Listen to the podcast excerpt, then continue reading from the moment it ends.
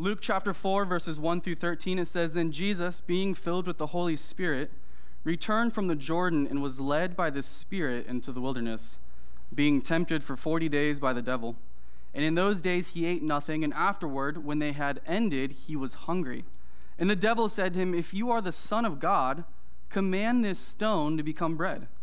But Jesus answered him, saying, It is written, Man shall not live by bread alone, but by every word of God. Then the devil, taking him up on a high mountain, showed him all the kingdoms of the world in a moment of time. And the devil said to him, All this authority I will give you, and their glory, for this has been delivered to me, and I give it to whomever I wish. Therefore, if you will worship before me, all will be yours. And Jesus answered and said to him, Get behind me, Satan, for it is written, You shall worship the Lord your God, and him only you shall serve. Then he brought him to Jerusalem, set him on the pinnacle of the temple, and said to him, If you are the Son of God, throw yourself down from here. For it is written, He shall give his angels charge over you to keep you, and in their hands they shall bear you up, lest you dash your foot against a stone. And Jesus answered and said to him, It has been said, You shall not tempt the Lord your God. Now, when the devil had ended every temptation, he departed from him until an opportune time. Now, this passage that we're going to be looking over and that we just read is a very vital passage for you and I. And you may not think so, but this was of super importance to all of us as Christians, as born again believers. It's so vital. There's two things that I want to set up before we even jump into this text. Two things that I think we're going to look at, that we're going to, we're going to dive into as we study these 13 verses. And the first thing that we need to see is that this text, that this passage, that these temptations are all about Jesus okay? Please understand that. When it comes to the Word of God, it's always about Jesus. But specifically here, we see this is about Jesus. These temptations specifically are for Jesus, the Son of God. And as Satan's going to say, he says, if you are the Son of God, and that word if really means since. Satan was not questioning, you know, his deity. Satan knew he was the Son of God, right? The demons, tell, it tells us in James that the demons even know who the Son of God is right? So he wasn't questioning and challenging Jesus, well, if you're the Son of God. No, he says, since you're the Son of God. So this challenge, these temptations, are specifically for the Son of God, Jesus Christ, right? He's going to tempt him to change stone into bread. Is, he, is Satan going to tempt me to do that? No, why not? Because I can't do that, right? I can't change stone into bread, and if I did, I'd be super rich, right? I cannot do that. He's not going to tempt me to jump from the pinnacle of the temple because I'm scared of heights, right? Like, that is not something that is enticing. And, and what really we're going to see in this third temptation, where he's supposed to jump from it, is that Jesus was to perform a miracle. The angels were supposed to protect him, right? I don't have that faith. I, am not, I'm not there. I don't, I'm not the Son of God. So these are specifically for Jesus Christ, and it's a very uh, unique temptation as well because it is uh, for Christ. It is against Christ. It's not against me. Now, we are going to find similarities as we look through this in how we are to combat temptation in general uh, when it comes to, to us fighting that. Another thing that makes it unique is that it's actually Satan himself who is tempting Jesus. And please bear in mind that Satan is more than likely not tempting you. He's using your flesh, your desires, as James is going to tell us as we're going to read. Satan is not uh, omnipresent. He is not omniscient. He is not, he's not all power. He, he cannot be in all places at one time. So he cannot tempt everyone at the same, you know what I mean? Like he can't do that. Okay? But obviously he's got workers and he's got the sin nature in us that, that brings about that, de- that, that desire. So it's very specific and very unique here as we're going to see again that Satan is tempting Jesus. And as we see, he's going to be in the wilderness. And what Satan is trying to do, his goal, is to make Jesus to stumble, right? And like I said when I started out, this is a very vital and important passage for us. Why? Because if Jesus stumbles, if he gives in to the temptation, then we all lose, right? I mean, more specifically, Jesus loses, right? There is no victory.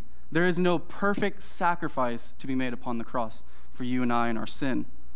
Without the perfect sacrifice for sin, there is no remission of sin. With no remission of sin, there is no salvation. And that's why we should be rooting for Jesus in this passage. Now, we don't have to. We already know he's victorious, right?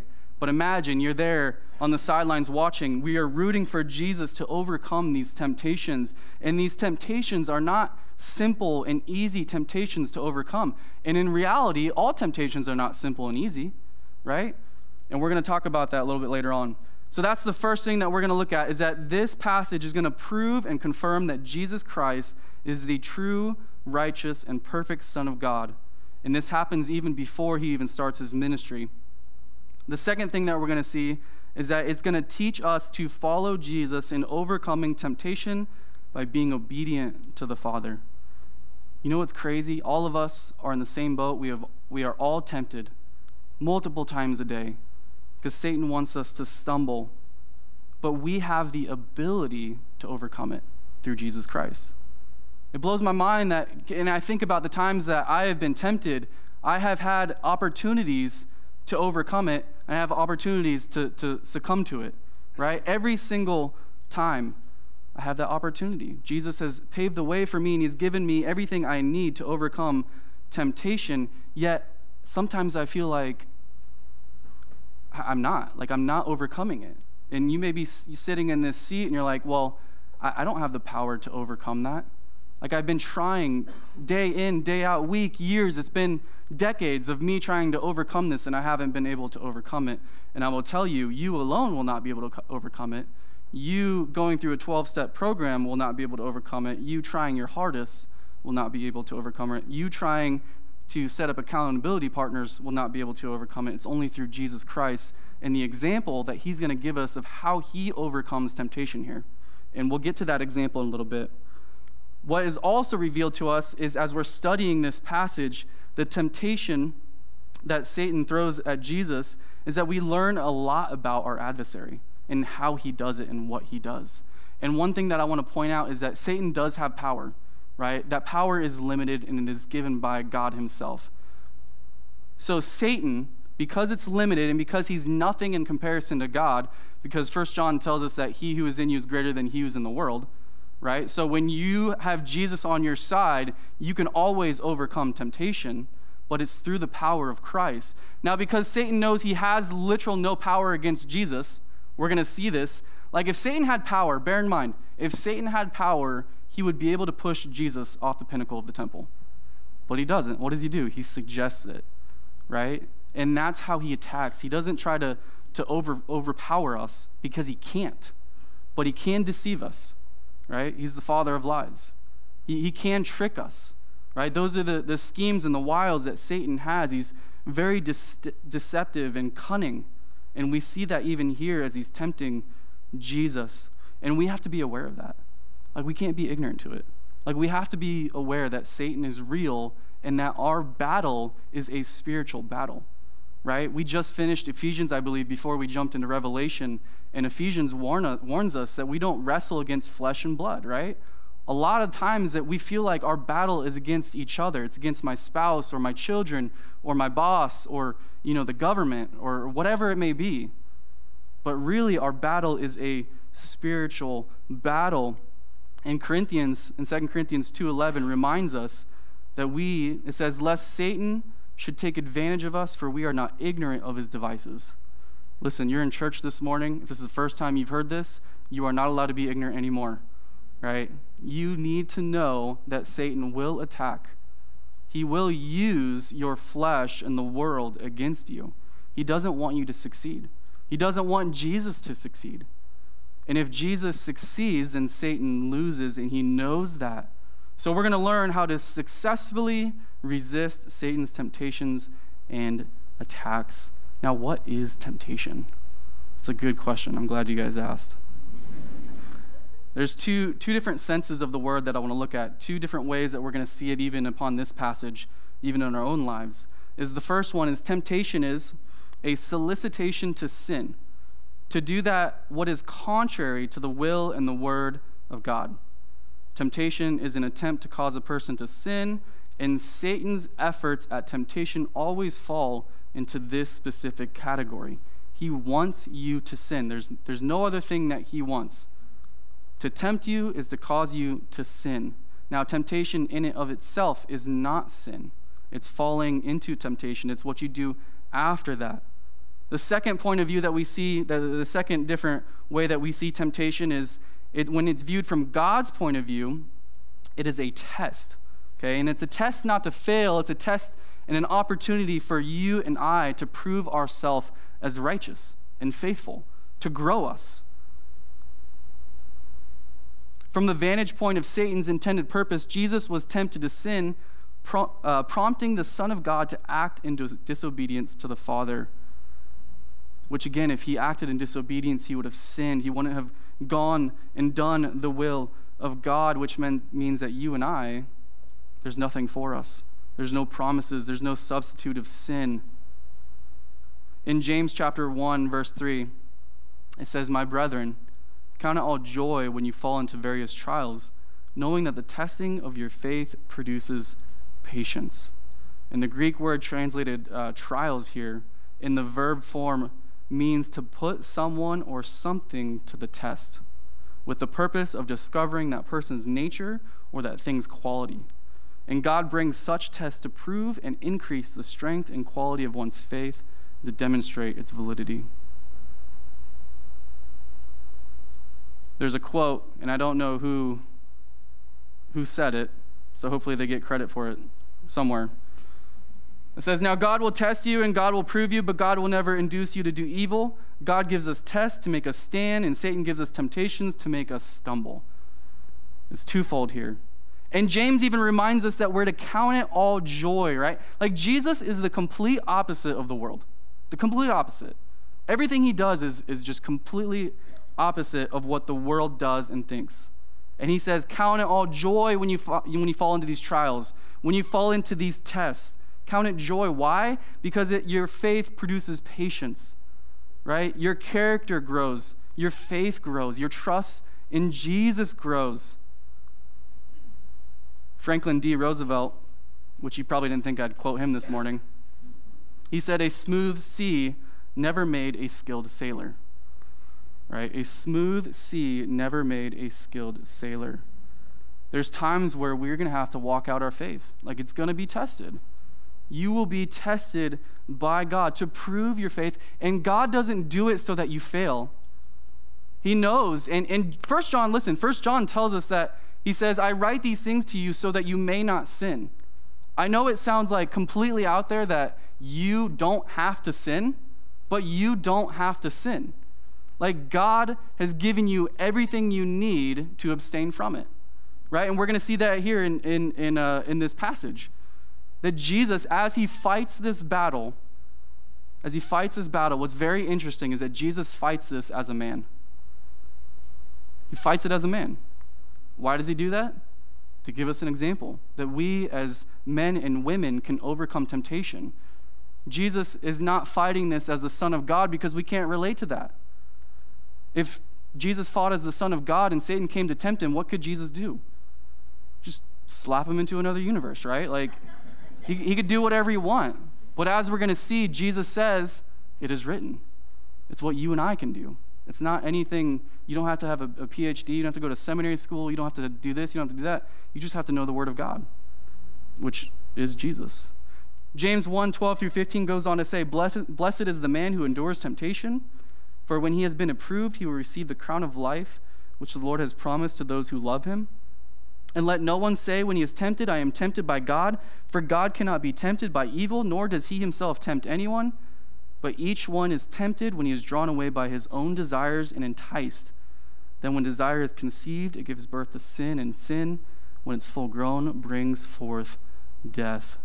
Temptation to do evil does not originate or come from God. But I do believe that God does allow it God allows it, again, to test us and to grow us. And more importantly than Him allowing it is that He has equipped us. He has given us everything we need to overcome it because He knows He went through it and He did it victoriously. 1 Corinthians 10:13 says, "No temptation has overtaken you except such as is common to man, but God is faithful, who will not allow you to be tempted beyond what you are able, but with the temptation will also make the way of escape that you may be able to bear it. Now, this verse I know is 100% true because I've seen it in my life. Every time I have been tempted, I've always had a way out. Always. I can say that in my, my life. I'm not going to say you, but I think it's true. God has always given me a way out. I have never been forced into falling into temptation. I have never, eh, without my own will. I have decided to do what I want to do. I have that free will. And I have that way to escape, but more often than not, I don't take that route. But we should. We need to. And God provides us the way and the victory. It's in those times when temptation comes that, you know, your, your brother in Christ or sister in Christ calls you for like the first time in like five months, right? Randomly calls you. And He's like, hey man, what you about to do? You know, I don't know what he says, but you know what I mean? Like, like it, there's always a way, right? There's always a way. And God has not only given us everything we need to overcome it, but He also understands it and can relate to it. And because of that, He knows what, what is exactly needed to overcome it. Hebrews 4:15 says, "For we do not have a high priest who cannot sympathize with our weaknesses, but was in all points tempted as we are, yet without sin." I mean, how awesome is that? What other, now bear in mind, there are no other gods, but what other God can say that? None. Jesus became one of us, lived like one of us, but he did it perfectly. And thankfully, he did it perfectly. Not only to set an example before us, but to be that perfect sacrifice for our sin. Otherwise, there's no salvation for me. And while Satan's temptation of Jesus is similar to his attack against Christians, you have to remember that this situation, that this temptation is very unique because, again, it is directed towards the Son of God. Right? Again, Satan will say, If you are the Son of God, he says it, I think, two or three times, if you are the Son of God. Again, Satan does not tempt me to turn stone into bread. And I would change it to like steak, anyways. You know, like if I'm going to turn something into something, it's not going to be bread. But again, it's specifically to the Son of God. Again, he's not challenging him that if he is the Son of God, but rather he wants the Son of God to stumble. And we see this preceding this text, and we see it preceding, uh, or, or just even from the beginning of the Bible, that Satan has been trying to stop. He's trying to dethrone God, and he's been trying to stop the Messiah from coming. Whether that's, that's Satan tainting the line or the lineage, right? Whether that's, that's bringing curses upon the family, whether that's, you know, uh, Herod, Herod was the one that, that, killed, that was trying to kill Jesus, right, when he was a baby, right? Satan has been trying over, we see it here. He's going to try and kill Jesus, right? He wants him to die because if Jesus can die or if Jesus, Jesus can stumble, then Satan wins. And before we even get into chapter 4, a little bit in chapter 3, we see that Luke is actually going to point out two things. He's going to point out Jesus' deity and he's going to point out Jesus' humanity. In Luke chapter 3, verse 22, when John baptizes Jesus, it said in verse 22 the Holy Spirit descended in bodily form like a dove upon him, and a voice came from heaven which said, You are my beloved Son, and you I am well pleased. I don't know what's more obvious than God speaking that to show us that Jesus is the Son of God, right? God is speaking, You are my beloved Son, and you who I'm well pleased. And he is instantly filled with the Holy Spirit. And then right after that, at the end of Genesis th- or uh, Luke chapter 3, we get the genealogy of Jesus, showing us that he is not only the Son of God, but he is also the Son of Man. So at this point, we see, and don't try to ask me or have me explain it to you, but God is, a, or Jesus is 100% God and Jesus is 100% man. And as he fights this battle, bear in mind, he's fighting it 100% man. So let's read verse 1.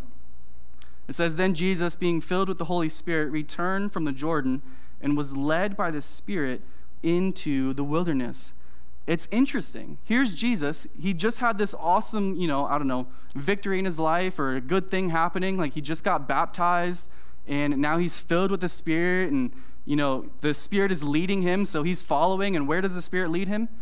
Into the wilderness for 40 days to be tempted, right? It's the Spirit, the Holy Spirit that is leading him. And just because you are filled with the Holy Spirit doesn't mean you won't struggle with temptation you will. But because we have the Holy Spirit, we are able to overcome temptation. Jesus here was filled with the Holy Spirit, and he led him into the wilderness. In this setting here of the wilderness gives us an example and a, and a correlation with Israel. Right here, Jesus is in the wilderness, literally like a, a desert, and he's there for how long? 40 days. And Israel in the Old Testament wandered in the wilderness for how long? 40 years. There's a huge correlation that we're going to see. That, that Jesus is the opposite of Israel. Everything that Israel did wrong, Jesus does right. Right? There's an example you see here. And even when Jesus rebuttals and rebukes Satan, he quotes scripture. And the scripture that he quotes is actually from Deuteronomy. And every, every scripture is based upon Israel when they were wandering in the wilderness when they were hungry, when they were tired, when they were questioning God. And in that time, and in both cases, God is testing man. And in verse 2, it says, Being tempted for 40 days by the devil, and in those days he ate nothing, and afterward, when they had ended, he was hungry.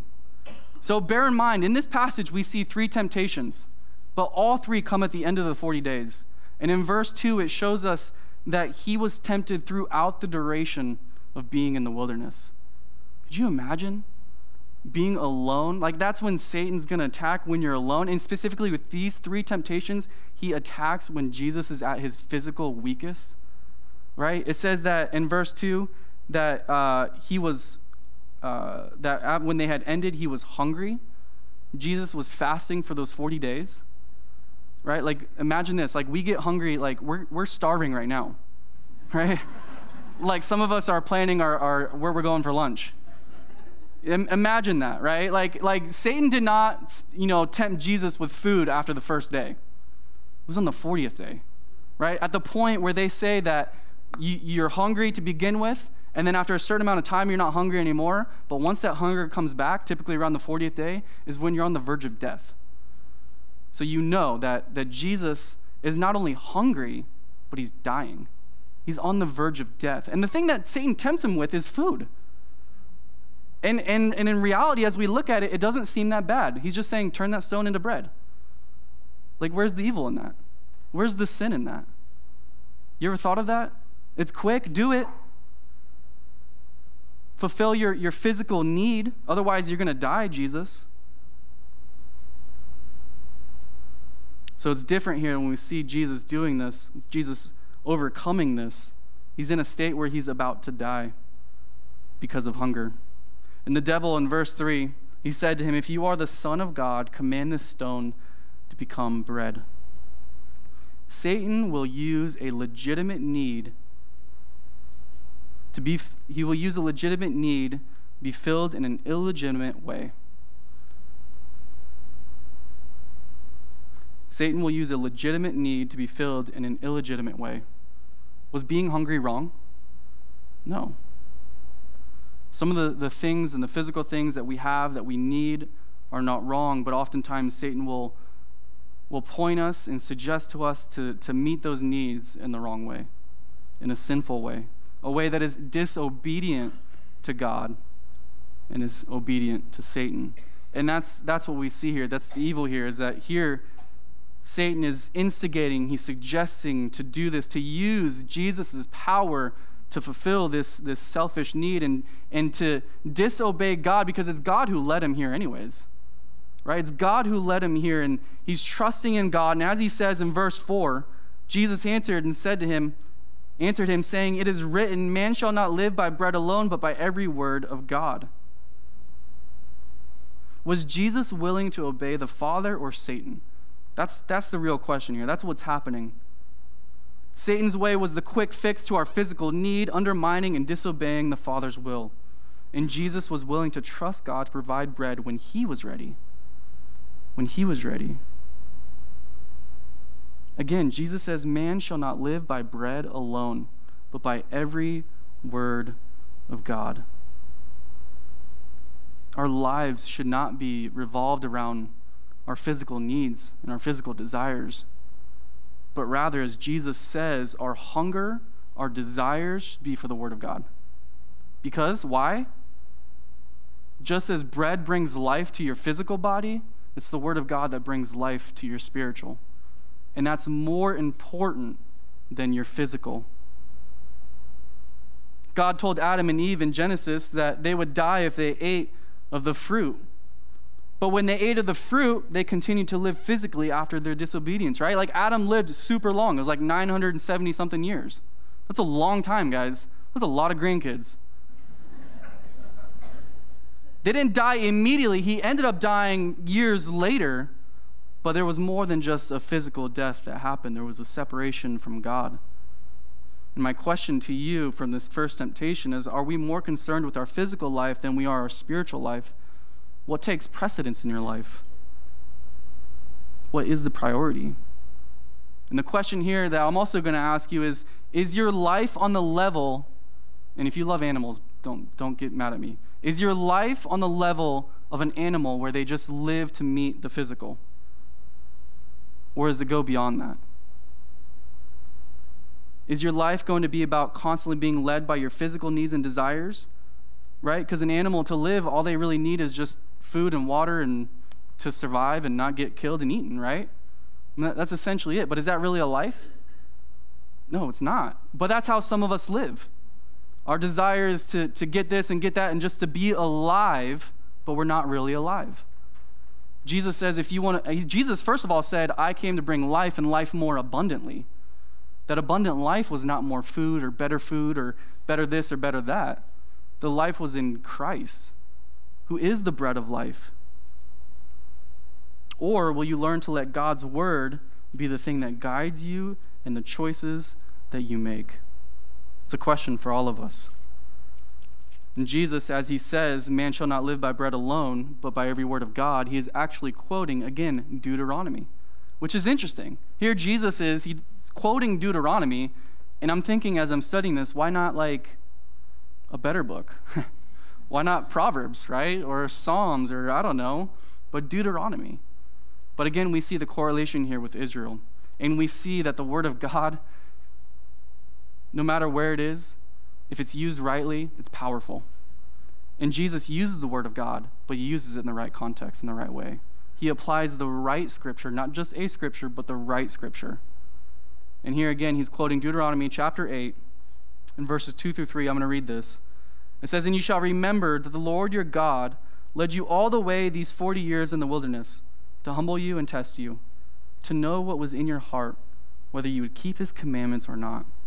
So he humbled you, allowed you to hunger, and fed you with manna which you did not know, nor did your fathers know that he might make you know that man should not shall not live by bread alone but man lives by every word that proceeds from the mouth of the Lord you are not truly living unless you are hungering and eating of the word of God you might be alive physically but that's about it and all through the wilderness God was testing Israel to find out if they were going to be faithful to keep his commandments to keep his word even when God fed them manna, right? When he brought forth food for them, he said there was limitations, there was rules behind it.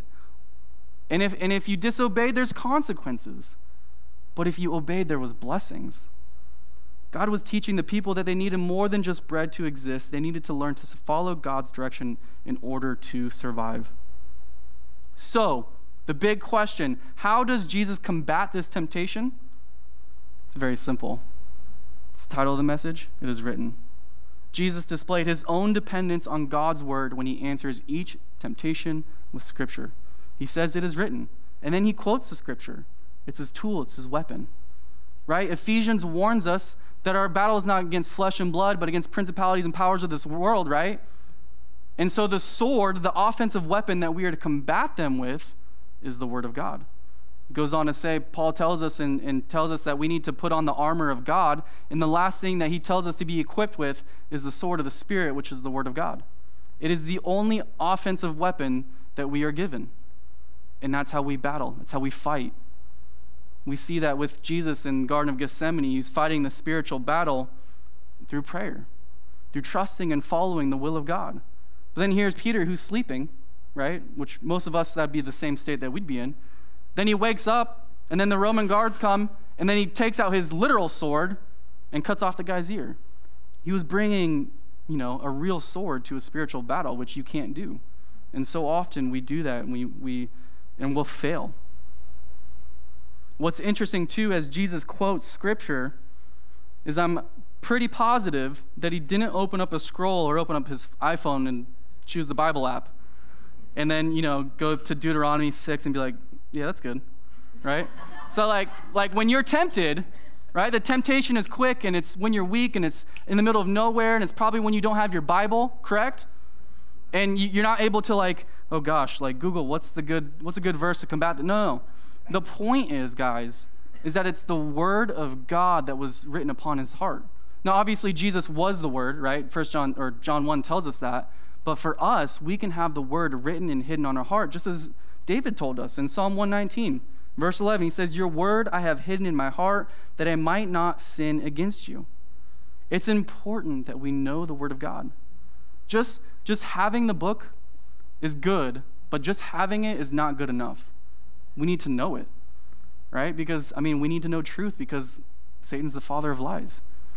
We live in a world where there's so much lies and there's a lack of truth. And what's interesting is we're going to see Satan is that he's going to he's going to well he's going to tell Jesus he's going to quote scripture to Jesus, so it looks like truth, but it's not truth, right? Even a half truth is a lie, and Satan will always mix in truth, right? Because that's how it's deceptive. If he threw out a flat, blatant lie, I'd be like, no, dude, that's like not, that's obvious, right? But it's the simple, it's the subtle things that, that Satan uses. Again, Jesus says, It is written. Jesus is combating this as a man, right? As a man. Scripture. And we know Scripture. We have Scripture. We're able to use this against Satan.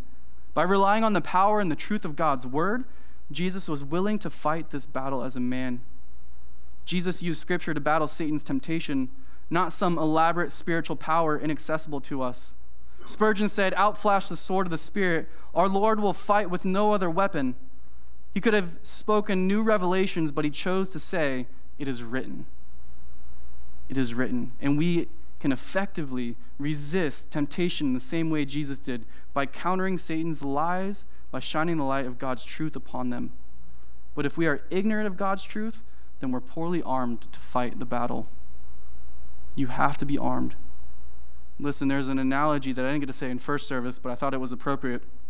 Is that we have been given the tool, we have been given the weapon, but you need to know how to use it. It's not just about having it, because every single person in this room has a Bible, but it's knowing how to use it and how to use it correctly. It's like giving a person tools to build like a birdhouse. Everyone has the, the, the opportunity and the, the ability because they have the tools to do it, but do you know what tools used for what? Right? Do you know how to get from nothing to something? The same thing with the Word of God. You have it, but you need to know how to use it correctly. You need to, how to know how to rightly divide the Word of God. Because you will be challenged. I mean, listen, guys, we live in America. We, we live, our church on this street, there's like 10 churches just on Main Street. And you multiply that by 50 states, there's hundreds of thousands of churches, which means that there's hundreds of thousands. I'm throwing out a weird number, but you know what I'm saying. There's a lot of preachers. And not every teacher and preacher, or even just person or Christian, knows the Word of God correctly. And, and, and even though they may be preaching the Word and teaching the Word, they can be misapplying it, misinterpreting it. And that's why it's important not only for us to have the Bible, but to know it, to know the, the correct context of it, context is so vital and it is so key. That's why so many Americans misquote Philippians 4:13. They take it out of context. How many of you know Philippians 4:12? The first temptation of our Lord should instruct us that man has ultimately one need, and it's God. To know Him and to have fellowship is to possess life in its fullest, even if the path of following Him leads to physical death. Listen, our life starts with death right? We die to ourselves. Jesus said, Take up your cross, right? That's, that's what he tells us to do. But for Satan, life is just but mere physical existence. It's just to, to be alive. But what kind of life is that? In order to maintain that kind of life that Satan desires for us, is necessary to disobey the will of God, to act independent, independently and in rebellion against God. But Jesus' definition of life was life in its fullest, life in fellowship, harmony, and union with God. In order to maintain this kind of life, Jesus found it necessary to obey God, even again if that meant experiencing death. In verse 5, it says, Then the devil, taking him up on a high mountain, showed him all the kingdoms of the world in a moment of time. Now, I don't know how that happened, what that looked like. Maybe the devil just explained what everything looked like. I don't know. And the devil said to him, All this authority I will give you and their glory, for this has been delivered to me, and I give it to whomever I wish. Therefore, if you will worship before me, all will be yours. Does Satan have the authority to even give what he is like giving to, to Jesus, what he is telling Jesus? Does he have that authority? Somewhat, yeah. I mean, Satan is the, the ruler of this world, right? He's the God of this world. I mean, we, if we're not serving God, then we're serving Satan. And the temptation here is that, that Satan is giving Jesus an opportunity to have what Jesus came for. Jesus came to set up his kingdom, but Jesus' kingdom is not of this world, right?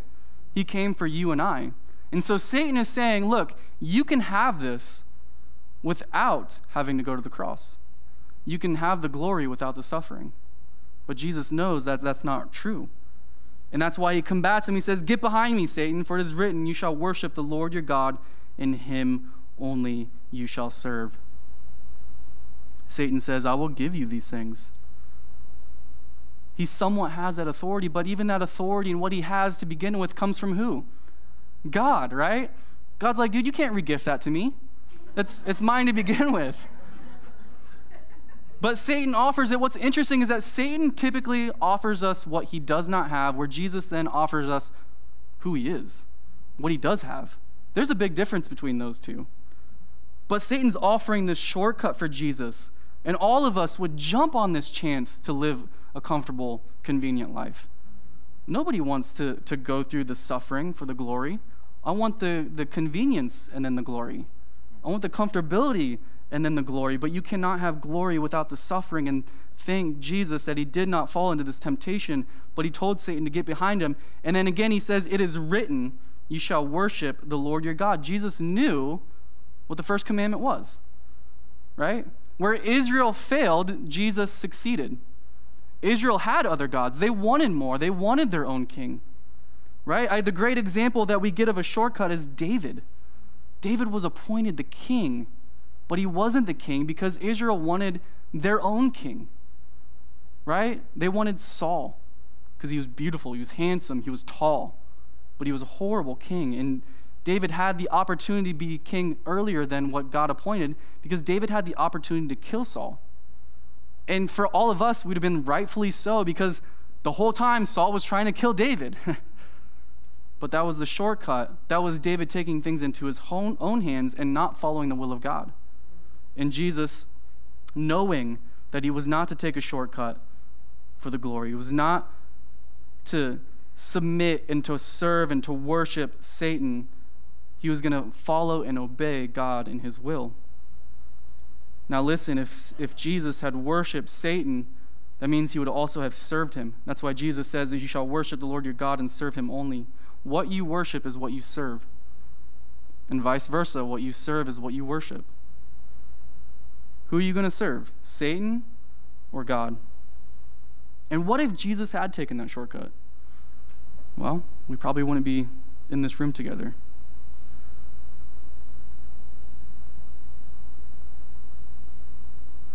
In verse 8, says, Then he brought him to, Drew, or no, in verse 8, I'll read that again. He says, Get behind me, Satan.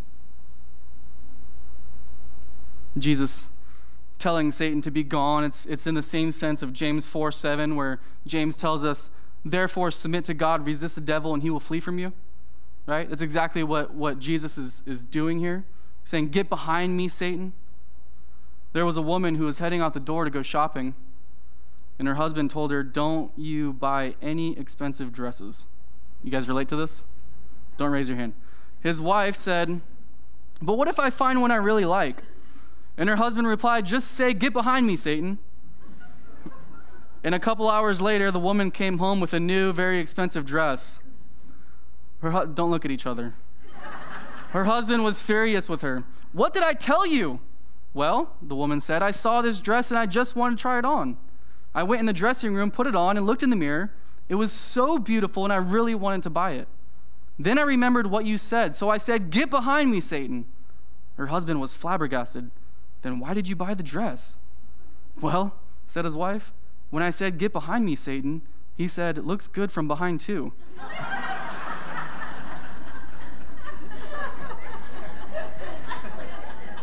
that was unnecessary but funny. but again, in verse 8, the thing that Jesus combats these temptations with is the Word of God. Right? He says, It is written. For the second time, he does this. He counters Satan's deception with biblical truth, quoting Deuteronomy 6:13. And you and I need to do that. It goes on in verse 9, then he brought him to Jerusalem, set him on the pinnacle of the temple, and said to him, If you are the Son of God, throw yourself down from here, for it is written. Satan's doing the same thing now. He says, For it is written. What is he quoting? Psalm 91. He shall give his angels charge over you to keep you. That's exactly what the verse says. And in their hands they shall bear you up, lest you dash your foot against a stone. And Jesus answered and said to him, It has been said. In the account in Matthew chapter 4, the same, we see the same scene happening. Jesus three times says, It is written. But he says here, It has been said, You shall not tempt the Lord your God. Satan's quoting word for word Psalm 91. That's crazy. I, like, I don't even have to expound on that. I think you guys understand. But he's quoting Psalm 91. Scripture can be misused to confuse and misdirect God's people. And just because someone is quoting the Bible doesn't make them right. Again, he was taking out of context, he was taking out of its original and true meaning. Satan attacks the pillar and the foundation of truth, which is Jesus, and Jesus being the Word of God. When Eve was in the garden, remember the very first time that Satan ever tempted anybody, what did he start off saying? Did God really say? right? Did God really say? He was attacking the word of God. Did God really say this? And what she responded with was incorrect. It wasn't really, really what God said. I wish that she would have quoted exactly what God said, but she didn't. He, she said that God told us if we touch this, we shall surely die. But God said, no, no, if you eat of it, not if you touch it. So God will or Satan will challenge you with the word of God. Do you know the word of God? Are you equipped? Again, it's more than just having your Bible, it's knowing it. And when you know it, you know Christ. And if you know Christ, you're going to win every time because he who is in you is greater than he who is in the, wor- in the world. The enemy feasts on believers who don't know the word of God, but at the same time, he is defeated by those who do know it. Listen, if you don't know the word of God, you're not going to be prepared to stand in the spiritual battle. And that's what Paul tells us in Ephesians 6. He says, Look, when this is all said and done, I just want you to stand. But Satan's going to attack. Don't be ignorant of his devices. So Satan takes him to the, the pinnacle of the, the temple, right? And again, this is not a temptation for me because I'm, I'm not, I'm like, I'm, I'm afraid of heights. So like, this is not enticing at all for me. But what Satan's is trying to do is he's trying to get Jesus to jump off. And by quoting Psalm 91, he says, Well, jump off and your angels will protect you. They'll catch you. They'll, whatever, whatever it's going to happen. But that's not what the chapter and the verses mean. The chapter is not for the Messiah, for the protection of the Messiah. The chapter is for you and I as Christians to find refuge in Christ. So he's misquoting it. He's saying it verbatim, but he's misquoting it. Would you be able to pick that out? Would you be able to rebuttal, as, as Jesus says, with the correct verse, You shall not tempt the Lord your God? Jesus answered Satan's misuse of Scripture with the proper use of the Bible, quoting Deuteronomy 6 16 here. As Jesus rejects Satan's twisting of Scripture, he rightly divides the word of truth, understanding it in its context. Jesus isn't quoting this because he's saying that Satan shouldn't be tempting him but that Jesus shouldn't be tempting the Father. It wasn't Jesus' right to test the Father in this way for some wondrous miracle and sign that had nothing to do with anything. It would just be succumbing to what Satan wants him to do. Are you going to follow Satan or are you going to follow the Father? we also see that these words in Deuteronomy 6 that Jesus quotes, in verse 16, the whole verse says, You shall not tempt the Lord your God as you tempted him in Massah. Again, there's another reference to the children of Israel as they're wandering in the wilderness. And what happened in Massah, we find that account in Exodus 17, which I don't have time to go through. But I'll read you verse 7 of Exodus 17. It says, So he called the name of the place Massah in Meribah because of the contention of the children of Israel and because they tempted the Lord, saying, Is the Lord among us or not? That's the dumbest question I've ever heard. Right? Here's Israel, who was brought out of captivity, out of slavery, right? Where God showed 10 different amazing plagues, and he protected Israel in, that, in the entirety of that right? He revealed himself over and over again. He brought them out of captivity. They walked through the sea, right? He brought water forth from a rock. He provided manna. He provided quail. He's even traveling with them by a cloud by, by day and a fire by night. And they're like, is God really with us? Because we're, we're hungry. It's been a couple hours. Does it, but here they are tempting God and not fully trusting God. Again, God revealed himself over and over and over again. And he does that to us. You and I are not to tempt him. He goes on to say, and we'll close with this verse. It says, Now when the devil had ended every temptation, remember, it wasn't just these three temptations, it was multiple temptations through the 40, the 40 days. But it was at Jesus' weakest and his most vital state as a human being, his, his physical needs and his everything was just weak, tired, and broken, and Satan comes. But Jesus shows us that we can have victory even, even in those moments. Right? Satan's going to attack you. Listen, Satan's going to attack you when you're weak. Now, bear in mind, you're always weak. But Satan will attack you when you're weak, when Satan will attack you when you've just gotten an argument with your wife, and he will tempt you. Satan will tempt you when you've just worked a 70 hour week and you're just, you're flat out tired. And it's just easy to take the shortcut right? Satan will tempt you in, in your weakest state. But what's great that the Bible tells us that in our weakness, his strength is perfected. That Jesus has given us the example that when we're weak, he is strong. That we don't rely on our own power, even when we feel like we're not weak, because it's only through Christ that we're able, able to overcome these temptations. So the devil had ended, now when the devil had ended every temptation, he departed from him until an opportune time. Satan goes away, but Satan's plan is what? To come back, right? Satan doesn't give up. Satan is relentless. And we have to be ready. We can't be ignorant. We have to be prepared. And he's going to come back at an opportune time. Does that mean at a time when Jesus, when it's the best for Jesus? No, right? Is Satan going to come back? Is he going to tempt you, you know, when it's best for you? No, it's going to be at your worst point, when you're least expecting it, when you're least wanting it, at your weakest point when you're tired, when you're hungry, when you're broken, when you feel like you're alone, he will tempt you. But it's good to know that Jesus can relate to us, that we have a high priest that can relate to us, that he went through every temptation, that there is no temptation that is not common to man. He's going to come back. Be prepared. You'll be tempted right when you leave today. You'll be tempted right when you get home. But there's five, there's four things. There's four things I want to look at, and we'll close four things, four strategies that Jesus gives us to overcome temptation as we read as we read through these scriptures. The first one was be alone with God. Time alone with God does not prevent temptation, but it will strengthen us to overcome it. It's the first one, be alone with God. The second one, be prepared to be tempted, even if it's after a victory. Jesus was just baptized and filled with the Holy Spirit. You know, it was the Holy Spirit that led him out. Be prepared. Be filled, the third thing is be filled with the Holy Spirit and walk in the Spirit. Galatians 5:16 says, "I say then walk in the Spirit and you shall not fulfill the lusts of the flesh." Remember, Jesus didn't use anything that we don't have. He fought as a man. He battled as a man. He was filled with the Holy Spirit, and if you are born again, you are filled with the Holy Spirit. And he fought with the Word of God, and everyone in, the, in this room has the Word of God with them. But are you rightly dividing the Word of God? Do you know the Word of God? And almost more importantly than knowing the Word of God is obeying the Word of God. The last thing, the fourth strategy that Jesus gave to us to overcome temptation is that be armed with truth, the Word of God.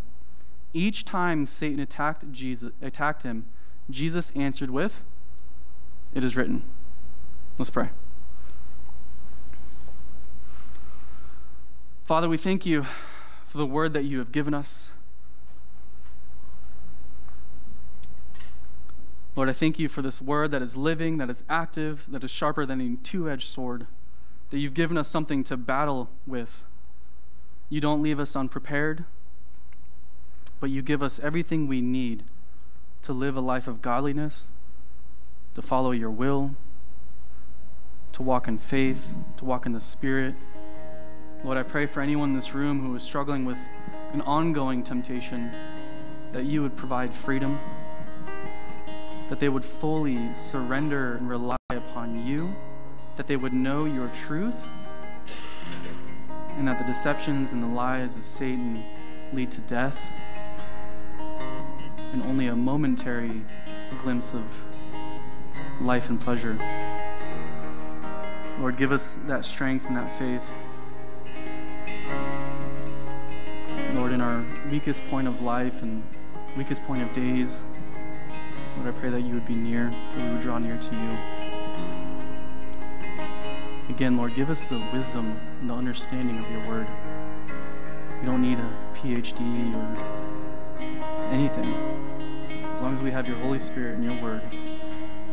I thank you for that. Lord, I pray for anyone in here who's feeling tired and weary. Lord, that you would refresh them. Lord, if somebody needs prayer, put upon their heart to to find somebody to pray with. Lord, I just thank you for how good you are. And I thank you that you've won that victory in the desert, Jesus. That you have given us life, that you became sin for us so that we might become the righteousness of God. I thank you for that. We love you and we thank you for today. Be with us as we go forward. In Jesus' name, amen.